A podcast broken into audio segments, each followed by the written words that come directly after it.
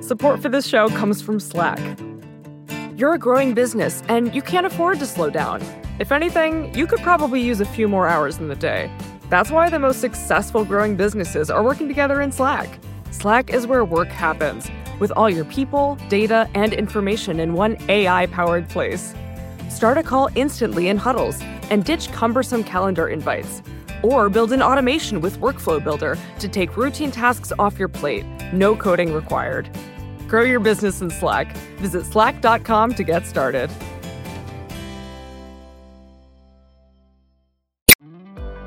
I'm Scott Galloway, and this is No Mercy, No Malice.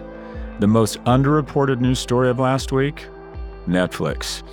A trifecta of bold pivots, smart investments, and a strong management team has produced striking results. The Netflix Effect, as read by George Hahn.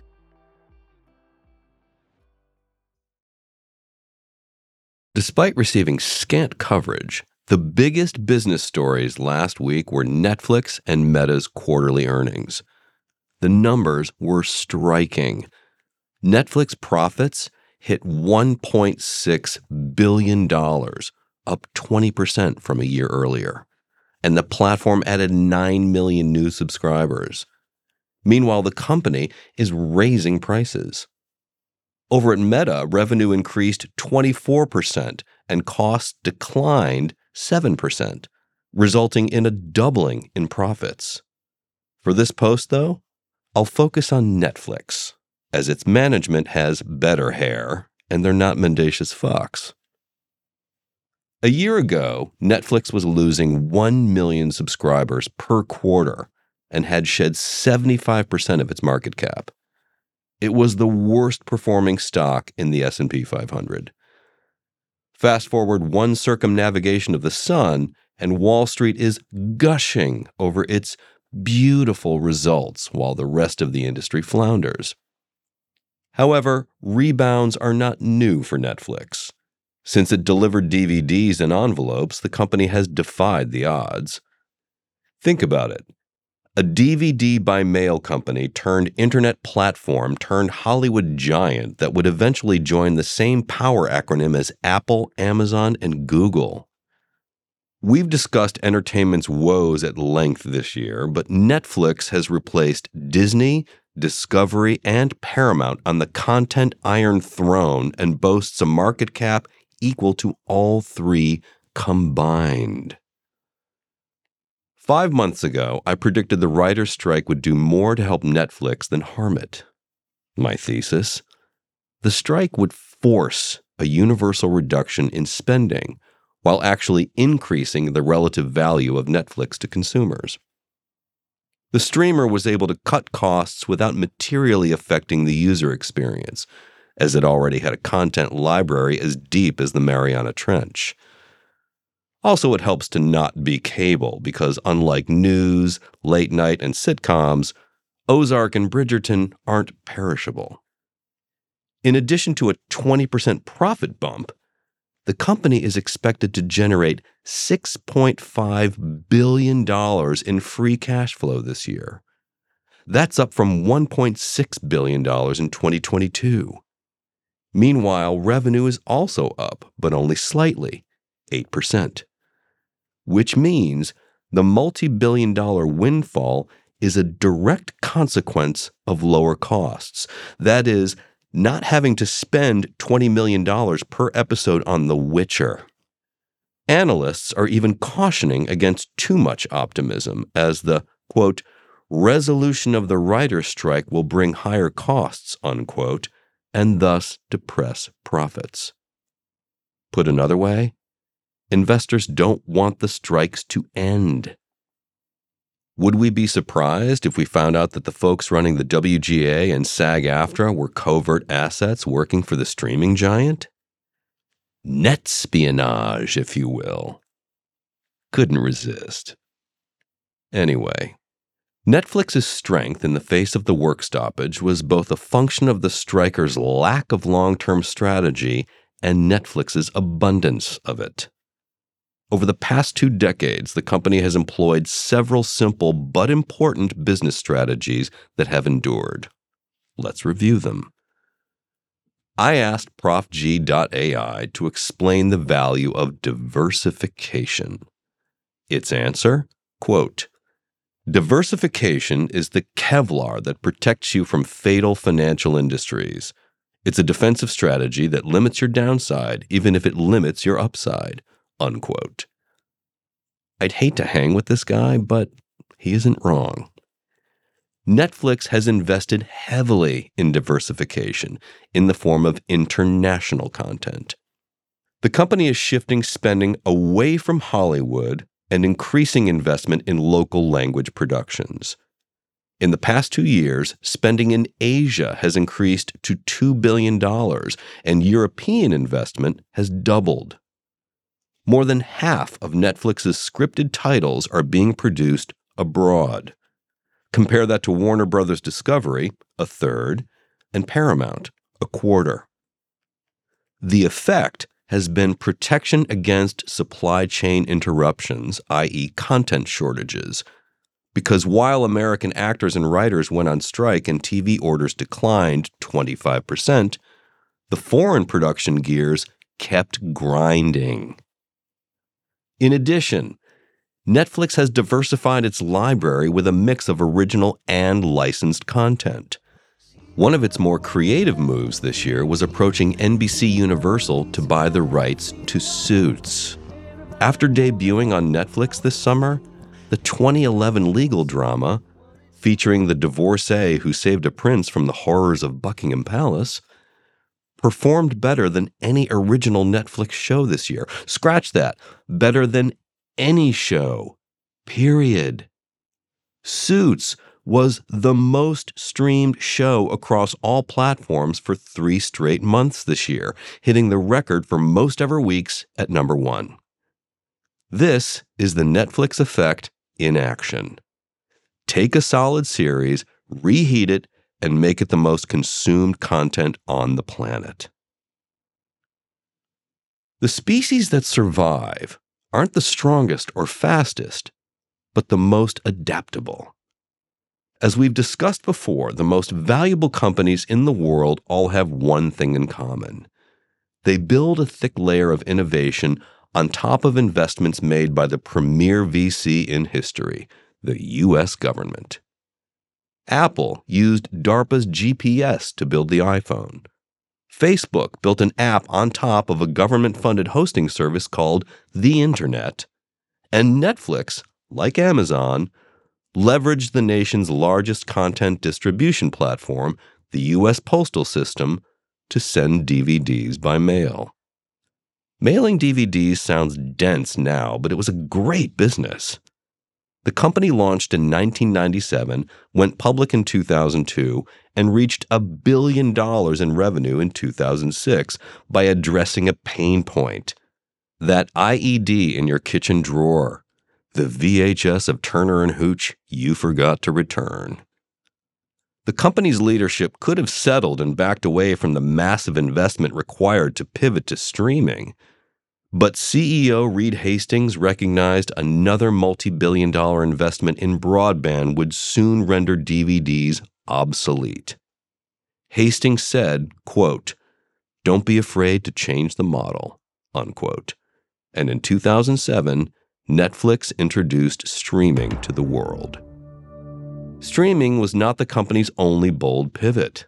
In 2011, despite its reputation as a platform, Netflix decided to foray into original content. At the time, it seemed absurd. The company was going up against Universal, Paramount, Warner Brothers, Disney, and Sony, Hollywood titans known in the industry as the Big Five. Still, Netflix dove in headfirst, spending $2 billion on content in year one. One of its first original series, House of Cards, went on to earn 33 Emmy and 8 Golden Globe nominations. Peter Drucker said, Invest in your opportunities, not your problems. Few have done this better than Netflix. For a long time, the company's obstacle was plain to see. It was burning hundreds of millions in cash every year. but Netflix knew brute force was its strength.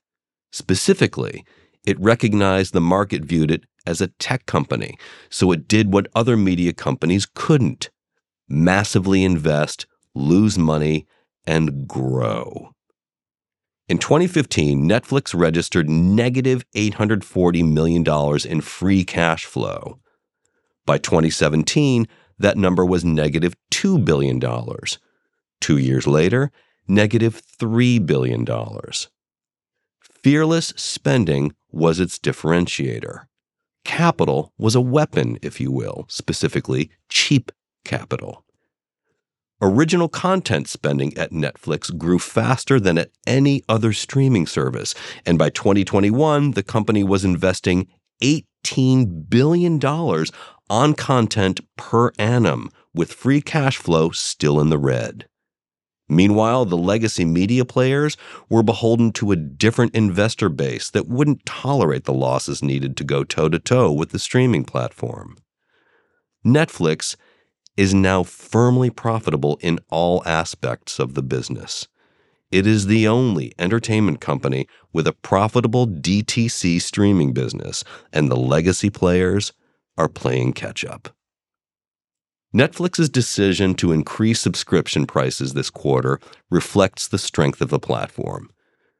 It has reached utility status.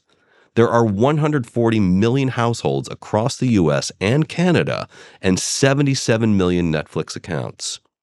Consumers no longer consider the cost benefit of a subscription. The question isn't if you subscribe to Netflix, but rather what other platforms you decide to accessorize it with. The premium plan is now $22.99 per month, up 15%. Meanwhile, the standard ad tier remains $6.99. Netflix has correctly adjusted for the most fundamental economic trend in America income inequality. It has adopted a means based pricing strategy that retains low income users while squeezing more from the upper income households. Plus, Research has found that introducing lower quality products actually increases sales of your higher margin premium products. I was skeptical of Netflix advertising at first, but it may ultimately drive more users to the premium product. I'm tempted to say the only thing that can stand in the way of Netflix is Netflix, but that's not true. It's TikTok and YouTube. We've discussed TikTok's ascent before. The Chinese juggernaut is stealing eyeballs, especially young ones, from the streamers and generating $25 billion in quarterly revenue in the process. By the way, that number is up 34% from last year. Less discussed, however, is the threat of YouTube. Netflix gave it a casual mention in its shareholder letter, but the implication was so relaxed as to be tense. The letter read, quote, Our share of TV screen time in the US is greater than any streamer other than YouTube.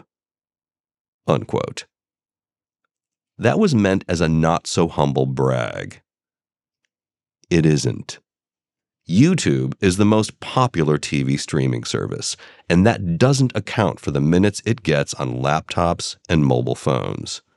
I assume, hope, management recognizes this is a problem. I'm going on Bill Maher tonight. It's my fourth time. And when they introduce the panel, a wave of fear always envelops me that this will be one of the times I have a panic attack. I get them 0.7% of the times I speak. It's important to me as I respect Bill and his team, and my 93 year old father only watches two things Maple Leafs hockey, and Bill Maher. He recently called me to announce I was on as if it was news to me. He's struggling. I'm sitting in my room on the 60th floor of the Wynn Hotel writing this. Every year for the past 35, my three closest friends and I have come to Vegas for my birthday. The trip's changed. We now spend more time in the spa and less in the casino but the company remains the same. I look out my window and see Summerlin, where I lived for seven months 20 years ago. My mom, battling cancer for the third and final time, asked to die at home. I moved in with her.